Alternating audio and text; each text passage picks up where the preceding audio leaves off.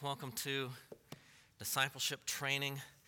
We're going to continue on with last week's topic, Who's in Charge? God's Rule and the Relationship of Church and State.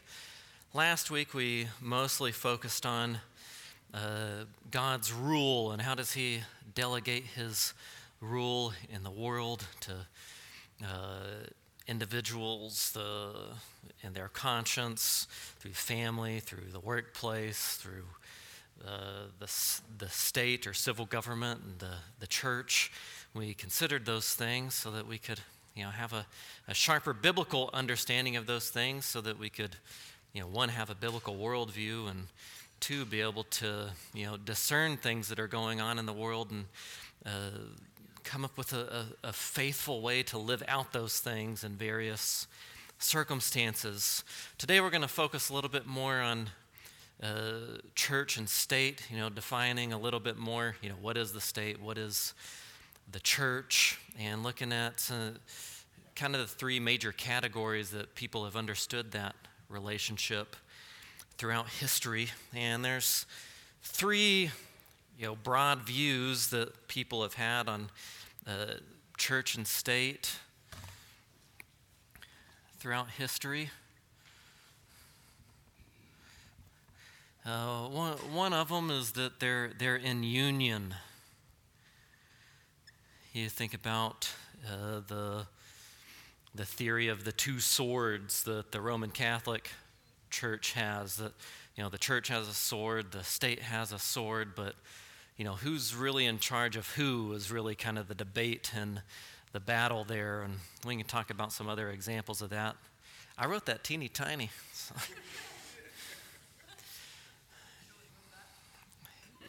Yeah, you should move up, yeah.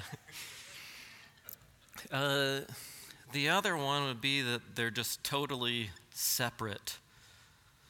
This would be like, a lot of the Anabaptist, during the 16th century that saw themselves as, totally distinct from the government. And in fact, they were the ones who were supposed to be informing people on how they were to live every detail of their lives. And the third view would be that there's both separation and relationship.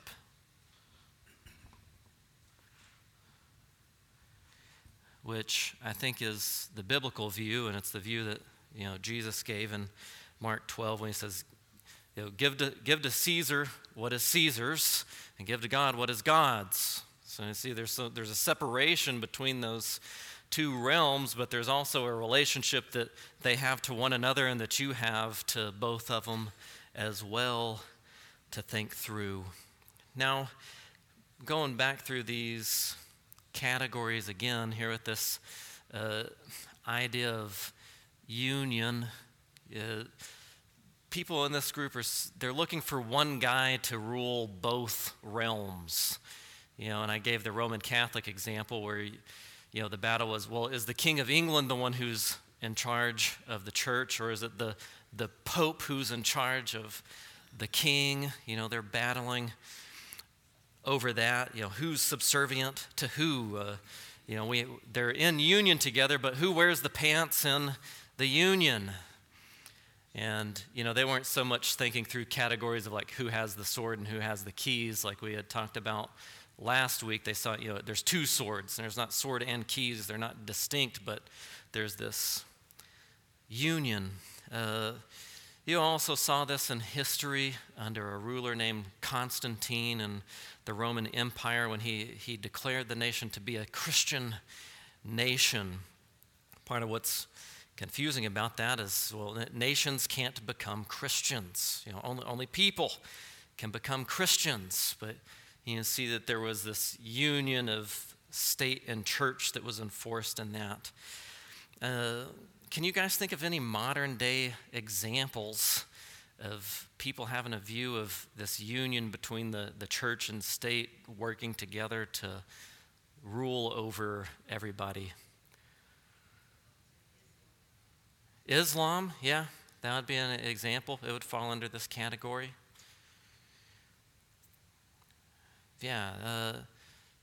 a newcomer that's an old comer on the stage would be Christian nationalism. Maybe you've heard that term. They're seeing this union between church and state, but the state shouldn't be bossing us around. The church should be telling the state what to do, and they should be coercing everybody to some sort of cultural Christianity. They desire to have a Christian prince, in their own words, or they call it also a theocratic Caesarism. Which, when you start to hear that, it's like you want, one charismatic, political, religious guy who's running everything on the planet. Who does that sound like? The Antichrist, yeah.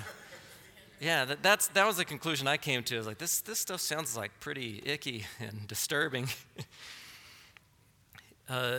In a way, you might remember going back through and studying critical theory and stuff a few years back, and the idea of there's this worldview where there's the oppressors and the oppressed, and it's this big power struggle to see who can be on top and control everything, and basically, salvation's brought to the world through political activism, but you have to be the most powerful, influential political activist. That's essentially what Christian nationalists are, and they're kind of like fighting fire with fire. They're fighting critical theory with critical theory. They're denouncing it while living it out. They're saying it's wrong, but it's exactly what they're doing. I think another group that you might be able to put under this category that would hem and haw about it is the theonomist, the reconstructionist, some people who are persuaded towards some sort of postmillennial eschatology, because they're seeing the gospel primarily in terms of nations and society. And so maybe if you've never heard those terms before, You've probably thought of them under the category of social gospel in the past. It's they're politically charged movements that want to see some sort of law that's enforced that'll bring about righteousness in the land, but they're putting their hope in law and government ultimately. A way that some of these theonomists, reconstructionists, might put this, they say, well, the church ultimately is the one who establishes the kingdom of God on the planet by influencing the government to enforce the law of God, to bring about a cultural Christianity. And then once that happens, Jesus will return after the church has done the work of building his kingdom for him. Which, I would criticize that as sort of like a works-based salvation on the behalf of others. You think by the works of our righteousness, some sort of salvation will be brought to society. And again, like I mentioned, if you said this to anybody convinced of this, they would hem and haw about it. It's like, we don't believe that. We denounce those things, but let's go to the government and tell them how they should inform everybody else to be living on the planet. So I think the error shows up not in how they express their thinking, but in their application, ultimately, which is an important thing to think through and discern when you're thinking through these things. There's there's what they're saying, and then there's what they're doing, and does their application match a truly biblical theology? Movements of people totally separate from the state. I mentioned Anabaptist. You might think Iowa Hill or something like that. That's this section that people live out way out there. If you ever drove through there, maybe you understand what I mean. Don't drive fast. You'll hit the dog that's not used to seeing cars move. Don't linger. Yeah, because I was driving through there once. I'm looking at all these like old rusting out cars and people's yards, and this dog just stopped right in the middle of the road and wouldn't move. And the kids are like, "Why won't that dog move?" And I said, "That dog's not used to seeing these things move down the road."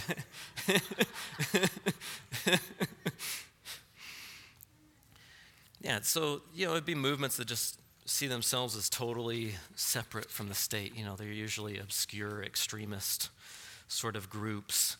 But what are they failing to recognize ultimately, you think, when they don't see themselves as being under any sort of human government?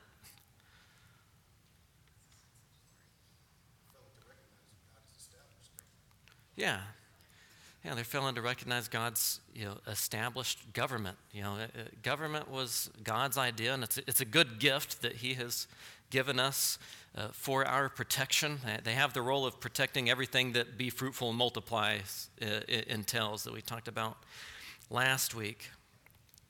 And what I think is the biblical view is, you know, the third one there. There's some degree of separation and relationship between state and church. You know, we're trying to understand, well, there's distinctions between the two institutions, but they also have unique purposes. But they also have to relate to one another. And when you live in a world where you have both of those, you have to figure out how you're relating to each as well. You know, how do you render to Caesar what is Caesar's? You know, what things are his? Well, if you have a coin with his image on it, then you have to give it back to him. You pay your taxes.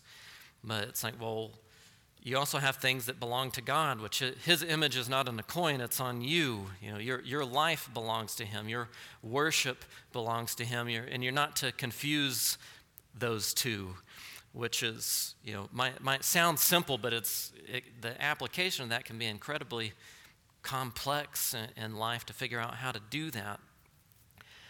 Some people have talked about this in terms of there being two kingdoms. You know, there's, you know, man has his kingdom here on earth. You kind of hear that in Scripture, like kingdom of darkness, or you hear about Satan as the prince of the power of the air. He's the ruler of this age, you know, and that being distinct from, you know, the kingdom of God, which we talked about that a few weeks back, which there's this reality in that, you know, both of these sort of realms are under God's universal reign, like everything's under his kingdom reign in a way, but under his kingdom reign, he's ordained that there be these separate institutions where there's something that's, you know, ruled by Satan, by man, that's at odds with God. And, you know, there, if you ever read a systematic theology, you'll come across in like angelology, you'll come to Satan, and there'll be this subcategory on Satan's servant ministry. You read that, you're like, what? That's a weird thing to put in a Christian book. When you see Satan is God's Satan. You know, he's God's servant and can only accomplish God's purposes. You know, maybe that's, you know, most clear in a book like Job, where, you know, God is, you know, speaking to Satan, and it was his idea to bring up Job and say, you know, have you considered this guy? And so it's like, you know, God has ordained that Satan can do some things, rule over certain things in this world for a time. But when it comes to God's kingdom, you think about Jesus in John 18. He said, my kingdom is not of this world.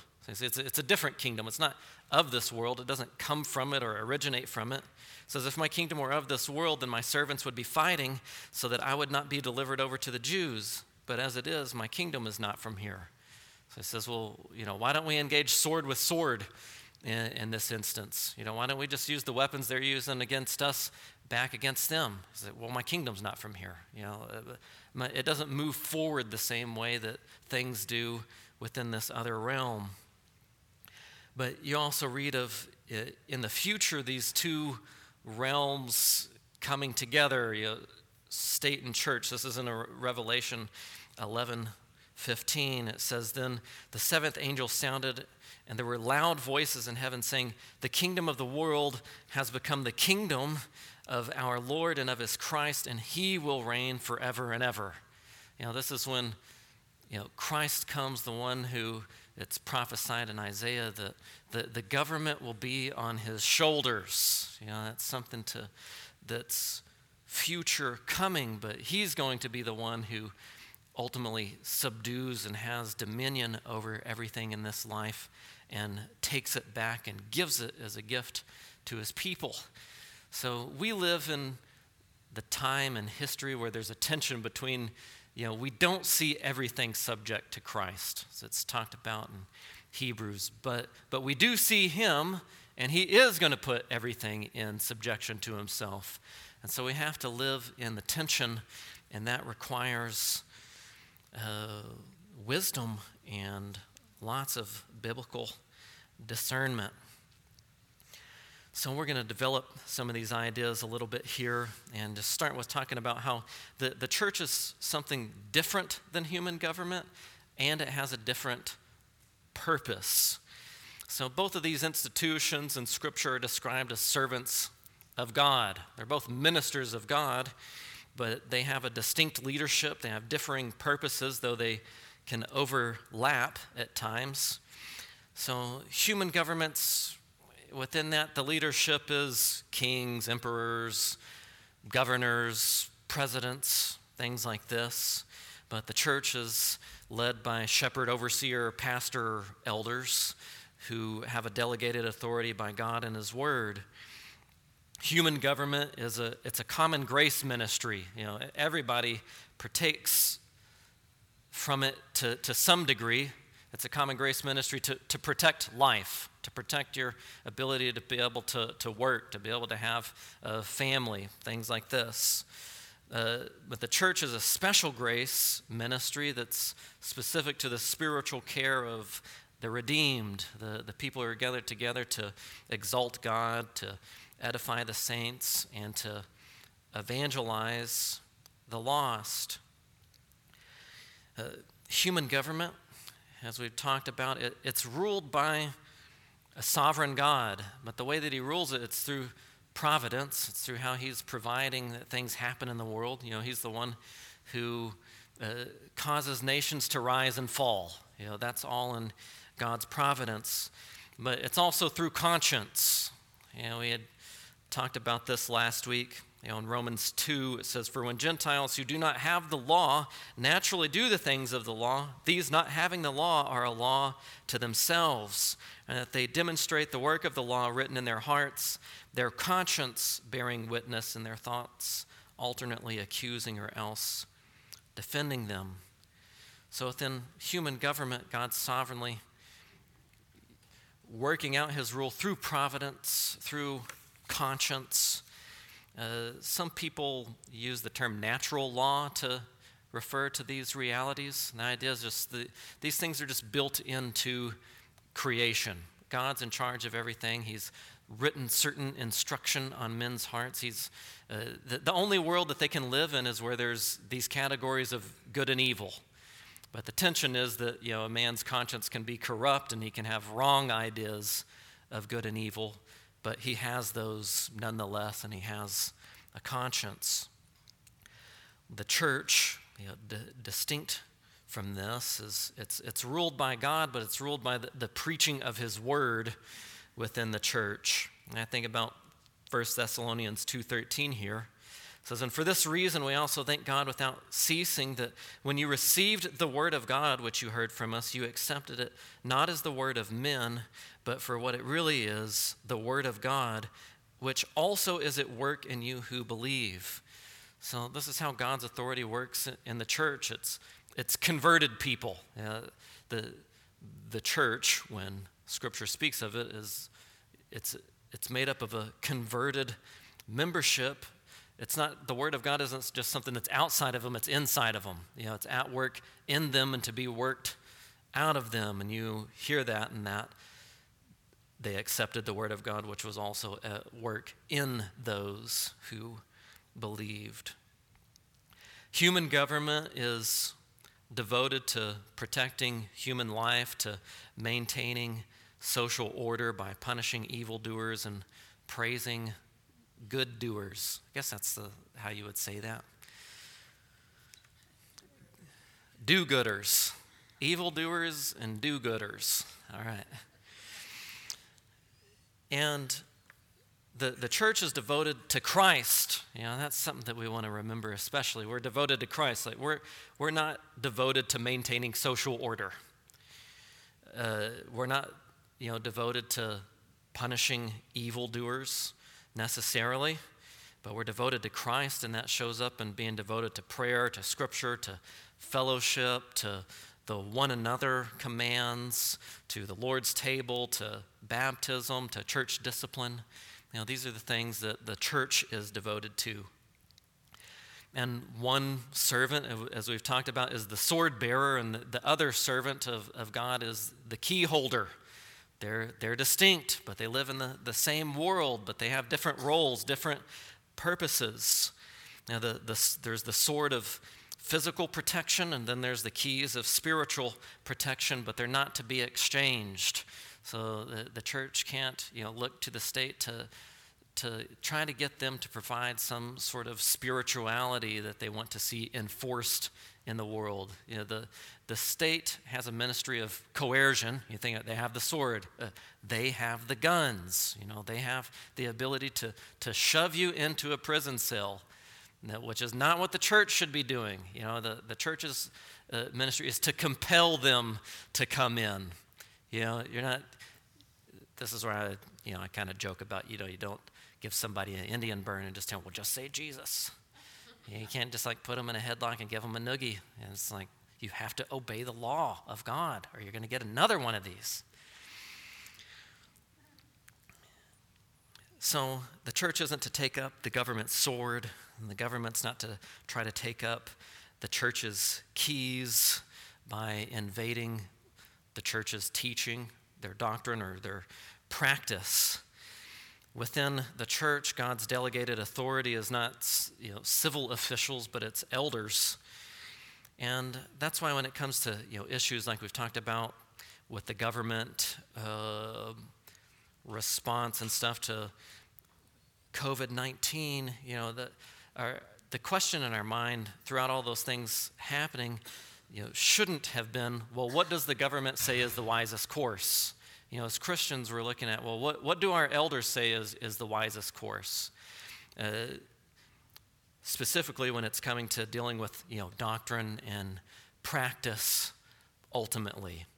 And we're going to talk about how some of that stuff gets complicated and how you think it through. Now, we know that in the nation in which we live, we have a First Amendment. Within that First Amendment of the United States, it guarantees the free exercise of religion without interference of civil government. Now, you can think through going through a lot of the COVID things, people would look back and say, well, you people in the government, you have to do this because our First Amendment guarantees, the free exercise of religion. And that's true, but there's also more to it, and that God guarantees the free exercise of our religion. It's not a right that government gives you. Government doesn't give you the right to worship ever. You always have the right to worship, but it can have such consequences that you end up in the lion's den. But nobody can take that right of worship, but they might change the location in which you're doing the worship, right? So understanding these sort of these distinctives between human government and the church, it's going to help us to ask the right questions and guide us in coming up with a scriptural response, which brings us to thinking through this idea of civil disobedience, as it's commonly talked about. But before you can think about when should I or could I disobey government law, well, first you have to understand, well, what's the role and purpose of government? What's the role and purpose of the local church that God has placed me within? And when we come to thinking through these sort of issues, we're going to look at this just in a little bit of detail. I mean, you could go on in this topic forever and ever, but some books that would be helpful that I brought. One of them is called City of Man, Kingdom of God. Why Christians Respect, Obey, and Resist Government.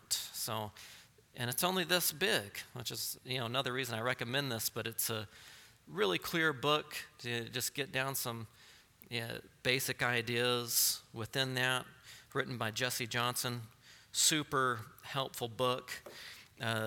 Another one that some of you probably already read is God versus Government, Taking a Biblical Stand When Christ and Compliance Collide, which just has some things written by James Coates, who's a pastor who was imprisoned in Canada as he went through this. You also have Nathan Buznitz, who was one of the pastors at Grace Community Church. You know, these are two things that were popular in the news that a lot of you knew about. Really helpful reads. And beyond that, if there's, you know, other things that you're more specifically interested in reading on that topic, you let me know. I might be able to recommend some other books as well. But these are my top two book recommendations. I got them up here if you want to snap a photo or something, or Google it after the Sunday school lesson.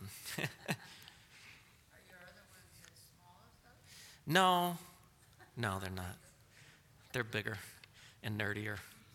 There's some really good stuff on like Greco-Roman cultural background and stuff that kind of helps you to understand what was going on in the background of the New Testament when Romans 13 was written and the such.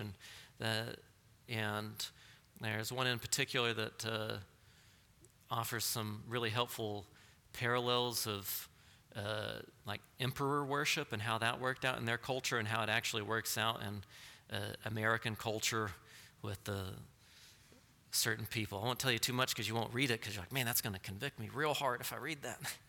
And other things, you know, different church-state relationships during the Reformation. You know, there's a history on that, or even maybe something particular to, you know, those men who came across on the Mayflower to begin to settle America, and you know the heroic thing that was, and the huge mess it was, and which it's helpful to read a history on that because some people just tell you, well, they all had this one view and they were all, you know, together working to do this one thing, and you start to read about it, and it's like, you know, I don't know if anybody agreed with anybody, and they're all like killing each other over all sorts of stuff. So. Well, there's two or three of those. I could look them up for you. I think I get the titles wrong if I try to say them off the top of my head. But so what we're going to look at here in this topic of civil disobedience is considering, well, what do we do if we're asked to sin? What if we're asked to do something that's not a sin? And what if the realm of government intrudes on the realm of the church? You know, how do we make decisions in that? So the first one is, you know, what if we're asked to sin? What if the government asks you to sin or commands you to sin? What do you do? You don't do it, which, you know, it's way easier said than done. You know, somebody recommended this movie to me called A Hidden Life, and it's about this Romanian farmer during the time of when the Nazi regime was formed, and there were Nazi soldiers that were coming in and recruiting people to, you know, swear their allegiance to Hitler, and there's this Romanian farmer who's just, I can't do that with a clear conscience, and it's based on a true story. But it's called A Hidden Life because, you know, a lot of these people were never really known for doing this. You know, they lost their families. They were stripped from their homes. They were placed in concentration camps for years and years. And they came to the day of their execution, and they wouldn't swear allegiance to Hitler. And you think, in that case, that's a lot harder. You know, it's not just, hey, we get that the right answer is you don't sin. But then you think, man, I'm going to lose my wife. I'm going to lose my children. You know, they could starve. Everybody in the town's going to misunderstand them. This is going to have a lot of really painful repercussions. You know, you have to have some conviction to live these things out in a situation like that. You see this in Scripture. You know, when Paul and Peter, they were commanded to not preach about Jesus, but they recognized it would be a sin to not preach about Jesus. It would be a sin to stop evangelizing people, so they, you know, respond to those telling them to stop. You know, we must obey God rather than man. So you guys got to come to some determination on what you think about it, but we can't stop doing this. But you see, they weren't trying to be, offensive to Roman officials that were telling them to stop doing that. Say, we get it's your job to come to some determination on this, but we have to obey God, and we have to make repentance and forgiveness of sins in Christ known to people. We can't not do that. So the second one, when I brought up second question, I was like, well, what if we're asked to do something that isn't a sin necessarily? I think some of the social distancing guidelines could fall in this. It's like, set up your chairs like this.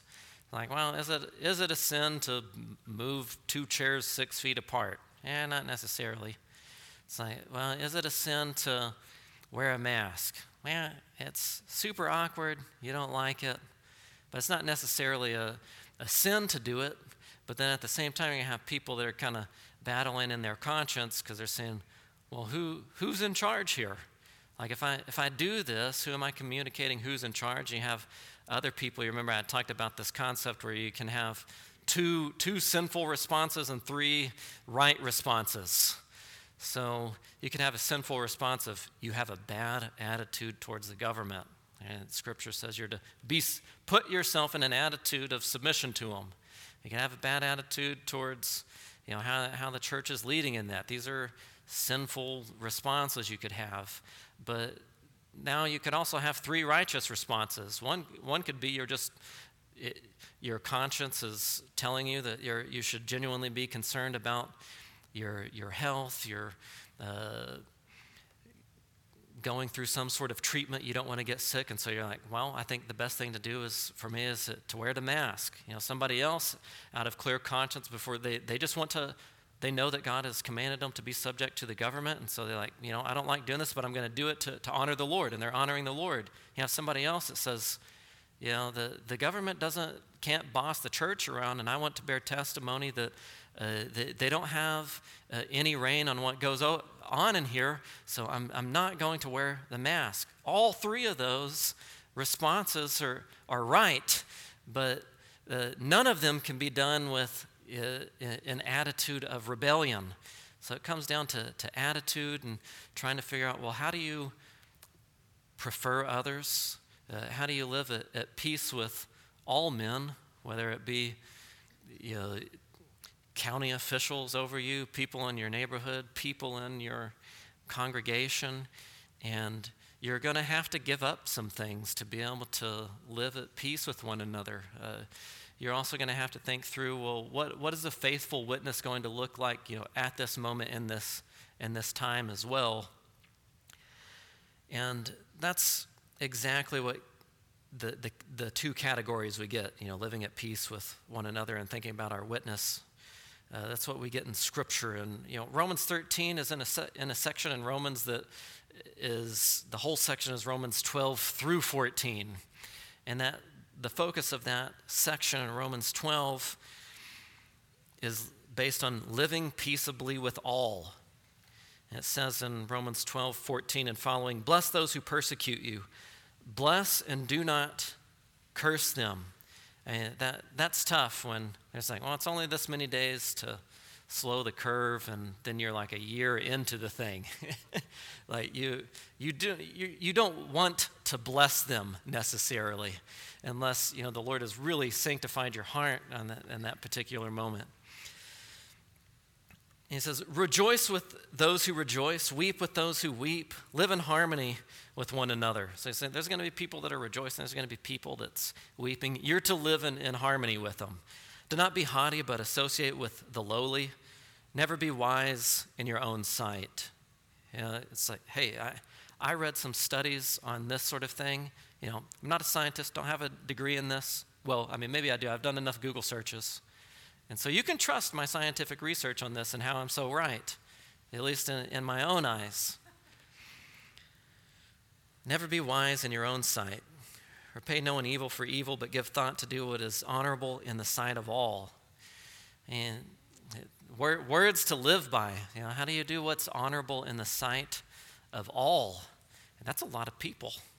All. And if possible, okay, you hear those are if possible. It's not always going to be possible. But if possible, so far as it depends on you, live peaceably with all. See, you're not trying to be the person who's drawn attention to yourself. You're not trying to rock the boat. You're not hoping to be the I told you so person a few months down the road. You're like, how do I live peaceably with all? How do you live peaceably with believers, with unbelievers? How do you live peaceably under a government that's doing ungodly things? How do you live peaceably? You know, Romans 14, it's, you know, these conscience issues where you have one believer that thinks, you know, you can eat the meat sacrificed to an idol, another one doesn't, but you guys also have a witness before other people that's watching you, and if you start quibbling over this sort of thing, they're like, oh, wait, we know who the Christians don't have any peace with one another. They don't have a Christ that came to establish peace between them or reconcile anybody to anybody. Just look at all the infighting that's going on there. We have better things like Fox News and the Daily Wire, you know. Why do we need those Christians? Sorry to mock the Daily Wire to some of you, but the other wisdom category, besides thinking through peace, we're thinking through, our witness as well. I think we see this in 1 Peter 2:11-12. It says, "Beloved, I urge you as sojourners and exiles." So you think, you're the people who are passing through this life, and this is important for you to think about. It says, "To abstain from the passions of the flesh, which wage war against your soul." And you think about that. We probably think through some of these things more in terms like, I urge you as sojourners and exiles to influence the government, which wages war against all peoples everywhere.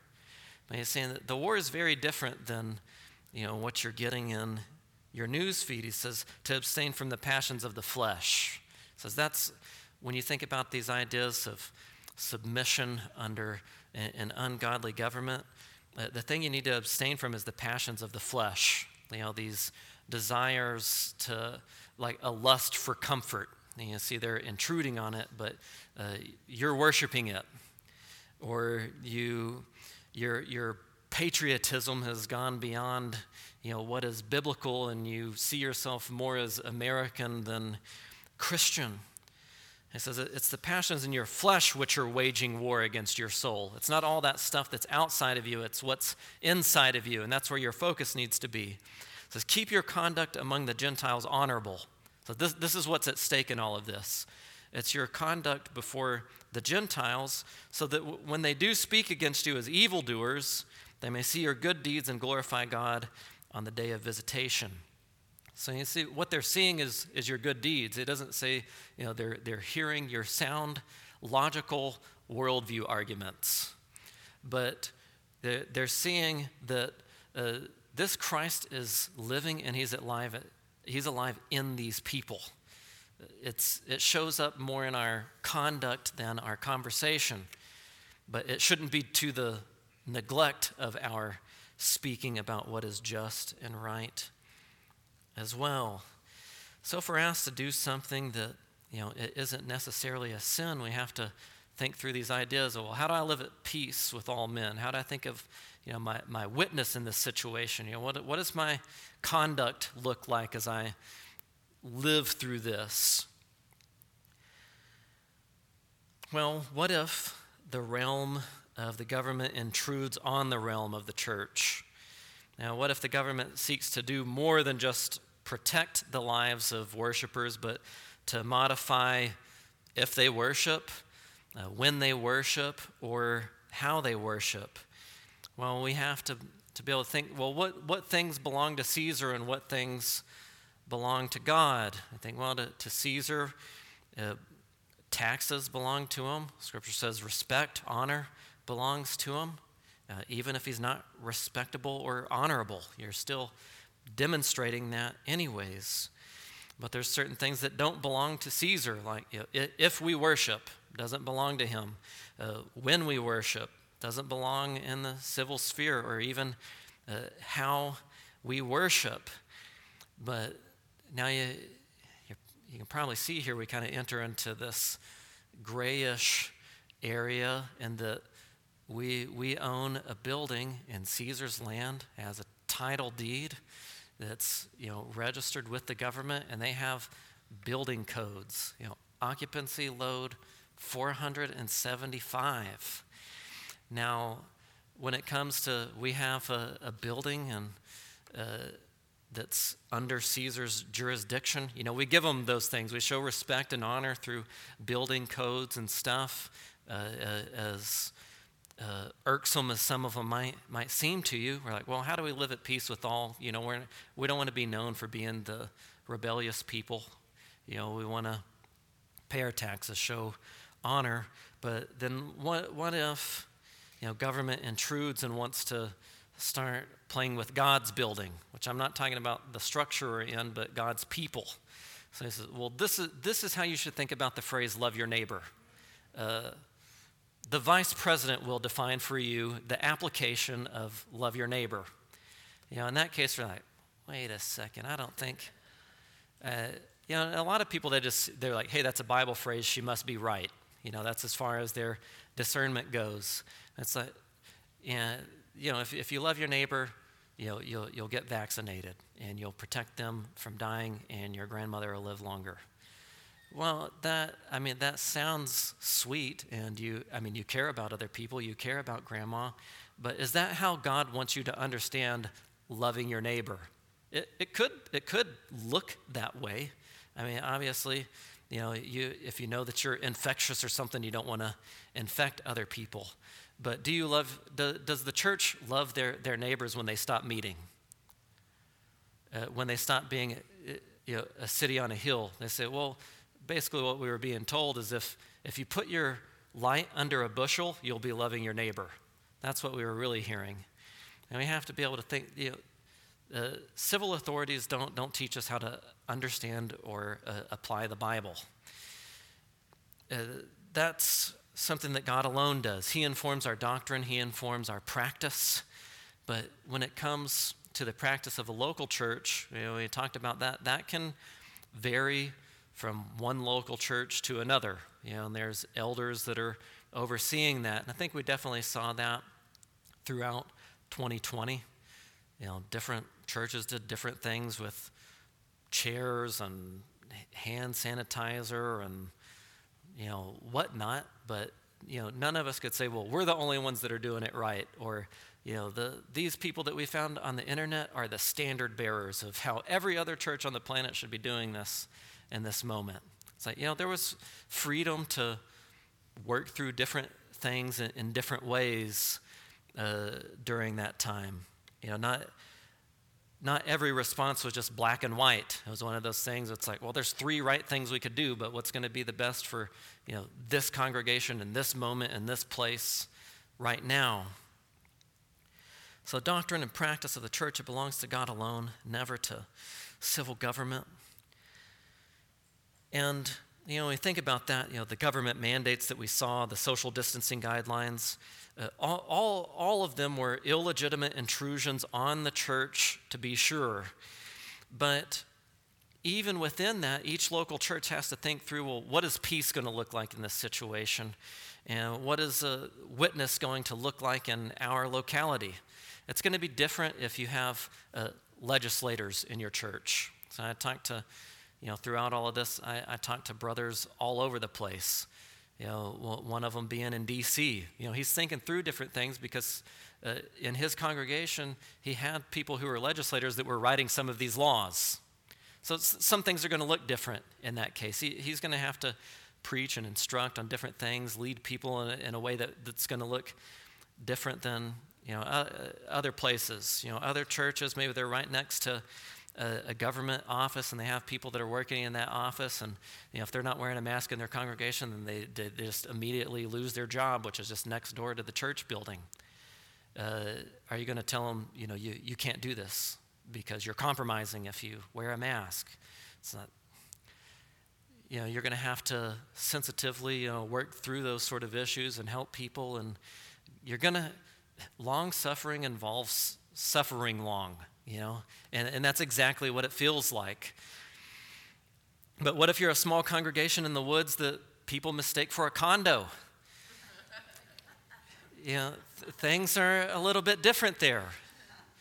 You're not having to think through some of those other things. It's like, people don't even know what we're doing here or why people are even in the parking lot. How do you shepherd people who have legitimate health concerns? Will it benefit the whole congregation if we move faster or slower?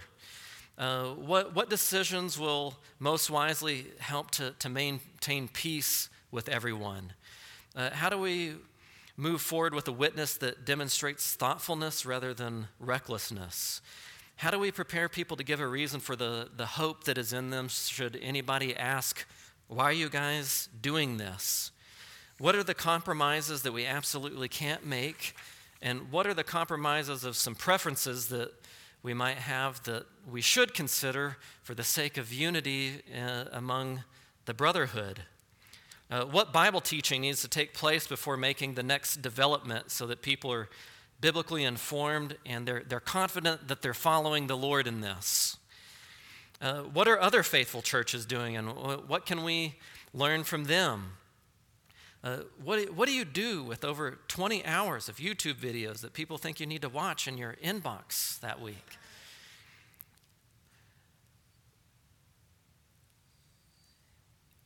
You think about that in the age in which we live in, the information age, some call it. There's the illusion of the information age that we think we have the right to know something now, and that we're definitely right after a few podcasts or a blog in it, because the guy sounded really confident. We need to learn to just wait. Learn to wait, learning something, to hear other sides. We also need to learn to be local. What's going on in the congregation where God has actually placed me? How is my leadership thinking through this, and how can I support them and be a help to them, or other believers that are thinking this through? Maybe I actually have something to learn from them, and I'm not just the teacher in every occasion. Now, I'm not telling you to just abandon all blogs and podcasts. They're certainly a blessing, and they have their place, but they can't replace the local church. They can't replace where God has providentially actually placed you as a member of a body. The arm can't say to the leg, I have no need of you because I have podcast. We want to recognize where God has providentially actually placed us. Like we live here and not there. And yes, there are issues that are going on out there, but are they actually going on in your life? And I think, issues like, look at all of these things going on in the public schools, in LA County or somewhere else. It's like, are you a part of a public school where those things are going on? And has God providentially placed you in a place where you could be a witness for him or not? And if that's the case, how much time do you need to spend knowing about that thing, talking about that thing, if you really have nothing to do with it and you're not going to do anything in that sort of setting? And just because you hear about these things while you're inside of your house reading or listening to something, it doesn't mean that it's actually going on in your backyard. And one of the dangers of the internet is that you can become somebody like, you sound informed, you sound concerned, you sound like you're involved in doing good in the world, but you're really actually becoming more useless to the kingdom of God. You're becoming a busybody. There's a lot of things that you hear about, but you're not doing anything about. You're increasing in things that you're talking about, but to the detriment of your walk with the Lord. So you want to be aware about, just knowing about a lot of things because they're interesting. Just knowing about the next theological debate, knowing what this guy or that guy is doing when you really have little to do with it, and it's not helping you to grow in godliness. It just has the appearance of godliness, but it lacks the power of it. You get what I'm saying with that? Like, it looks godly to know about a lot of these things, but when our lives aren't being changed and we're not becoming more faithful, more holy where God has placed us, we're denying that that right theology has any power to do anything in our lives.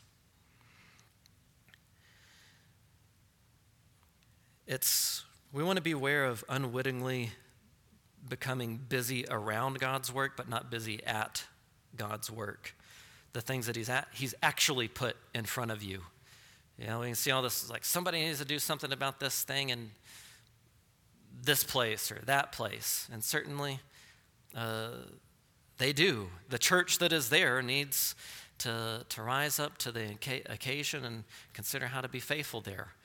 But I also have to recognize, I'm here and not there. I think this is a truth that's taught in Ecclesiastes 7:16. It says, "Do not be excessively righteous, and do not be overly wise. Why should you make yourself desolate?"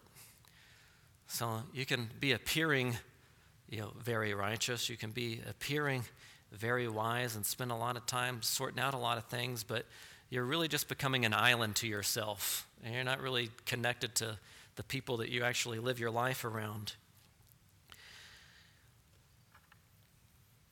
I wanted to talk about Ecclesiastes 8 a bit. Let's turn there. We won't be able to spend as much time as I would like.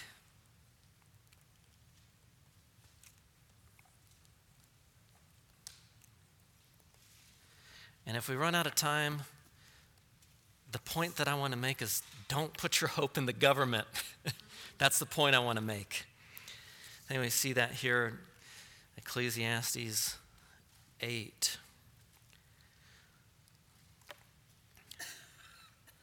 "Who is like the wise man, and who knows the interpretation of a matter? A man's wisdom illumines his face and causes his stern face to beam. I say, keep the command of the king because of the sworn oath before God. Do not be in a hurry to go from his presence. Do not stand in an evil matter, for he will do whatever he pleases." Anything about that phrase, "do not stand in an evil matter," it can also be translated, "do not stand against an evil matter." He's saying you can go to the king and you can confront him, but it's worthless because he's going to do whatever he's going to do anyways, whether you stand there and say something to him or not.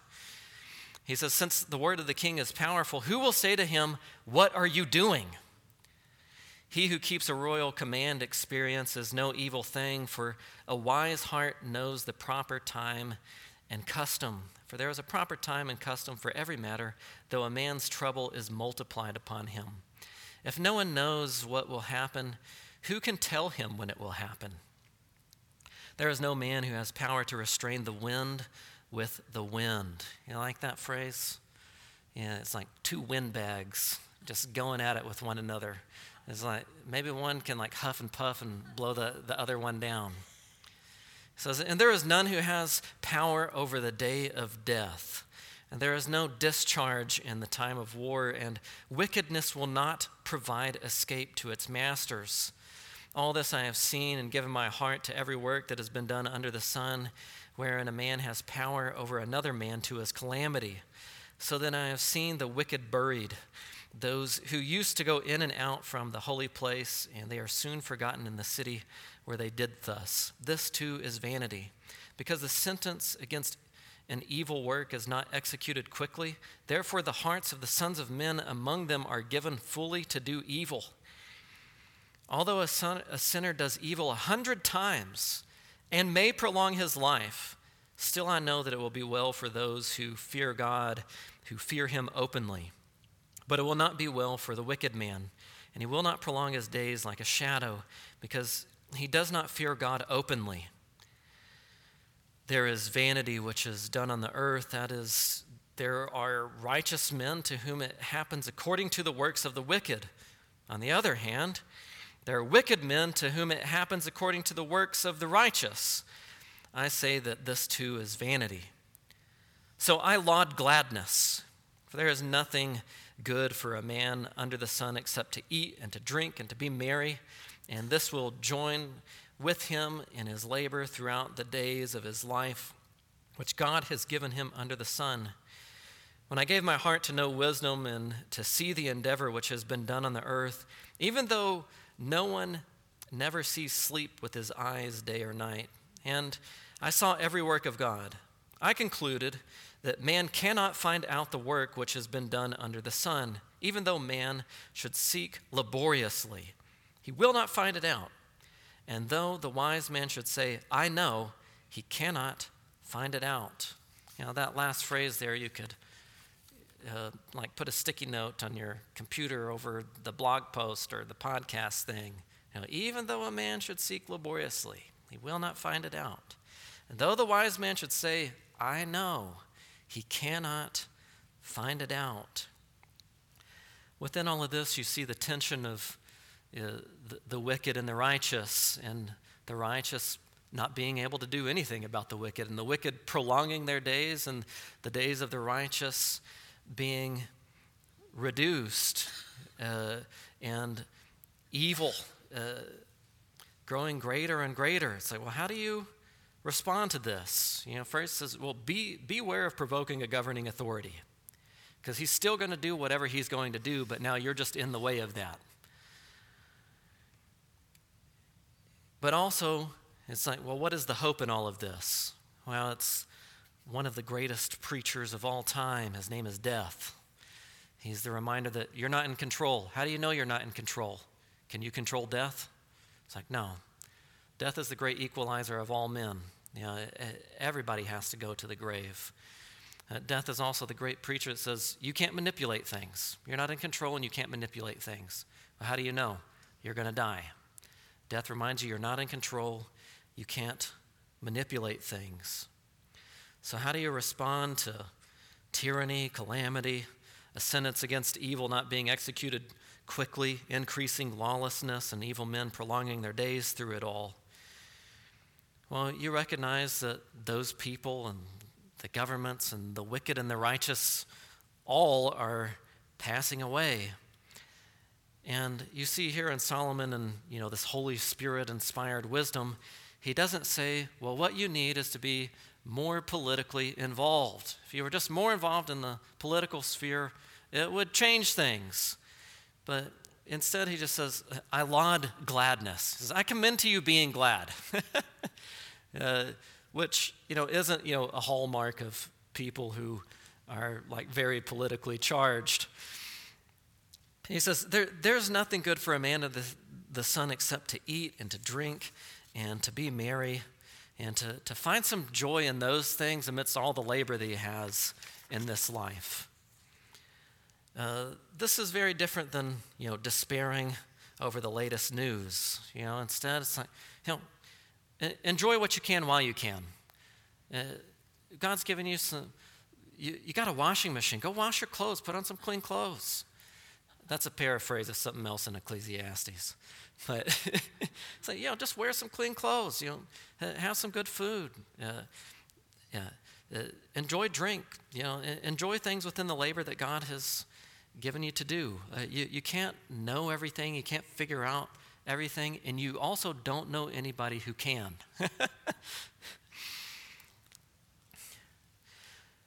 This is a good reminder for us to not put our focus and hope in the government. You know, our focus should be on Christ. Our hope is in Christ.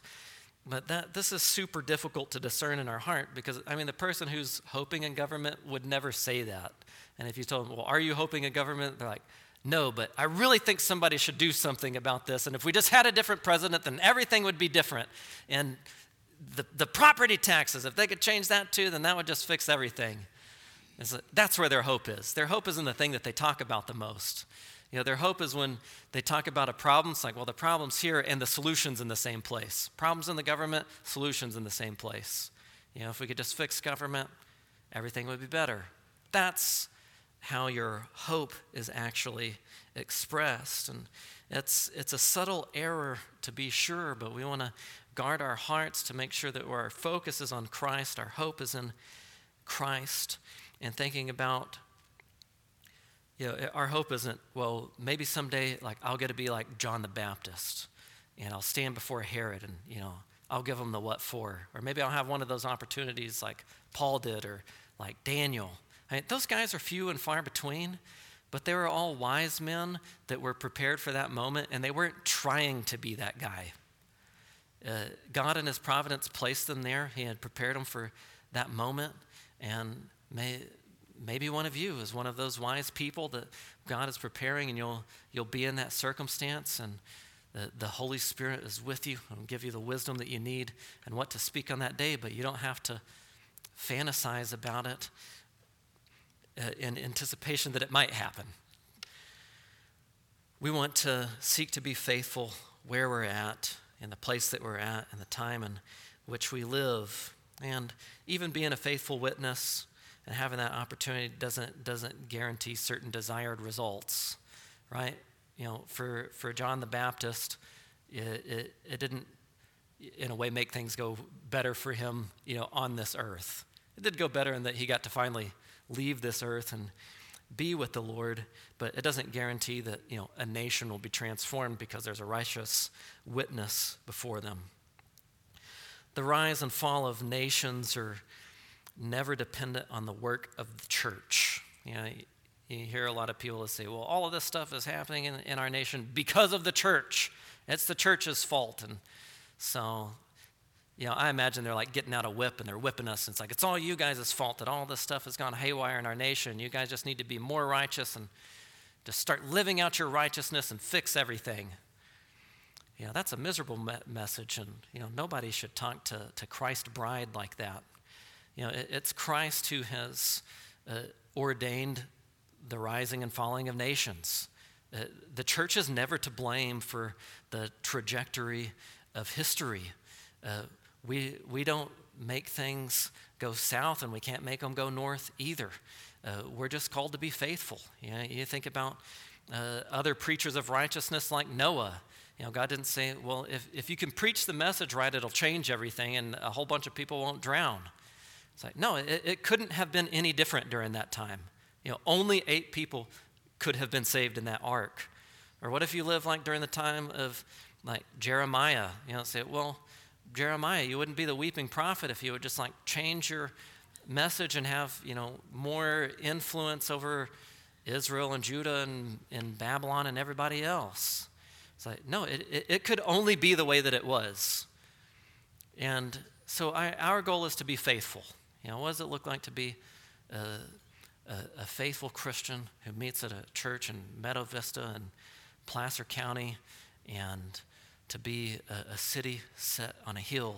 So our focus, while it's wise to know things about politics and whatnot, you know, it's not our focus, it's not our hope. And we talked about last week, it's right to be indignant about unrighteousness going on in the world, but it's wrong to put our focus out there on the world. Instead, it should make us more focused on the church, which is the city set on the hill, which is the light which is shining in the world. We want to understand the church better. We want to be a more faithful church member. And I'll end with these words from 1 Thessalonians 4, 10 to 12. And then I got to go drive up to Alta because I'm preaching on the main service at the Baptist church there. So if I walk away from you really fast, it's not because I don't want to hear your question. I just have to go. So I'll close with reading this text in 1 Thessalonians 4. It says, "But we urge you, brothers, to excel still more and to make it your ambition to lead a quiet life and attend to your own business and work with your hands, just as we commanded you, so that you will walk properly toward outsiders and not be in any need." Let's pray. Our gracious Lord, we pray that you help us to live the quiet lives that you've called us to be faithful to the business that is actually going on around us, and to work with our hands so that we would have a proper witness towards outsiders, that we would not be in need, but there would be an expression of generous love and grace among your people that would be a testimony to the lost around us. Pray that you would give us a clearer understanding of how you would have us to think about church and state issues, civil disobedience, these sort of things, that we do so with a heart of submission and attitude that honors you, with discernment that would cause others to ask about the hope that is in us. Pray that you help us to discern our own hearts and where our hope truly is at any given moment. And that you would help us above all to remember Jesus Christ, who is risen from the dead, who is victor over the fall, victor over the curse, victor over death, and that he will place everything in subjection to himself, by himself. Help us to have our hope in him and him alone, and to be a sanctifying reminder of that to one another until the day that you come, and we pray that you come quickly. Amen.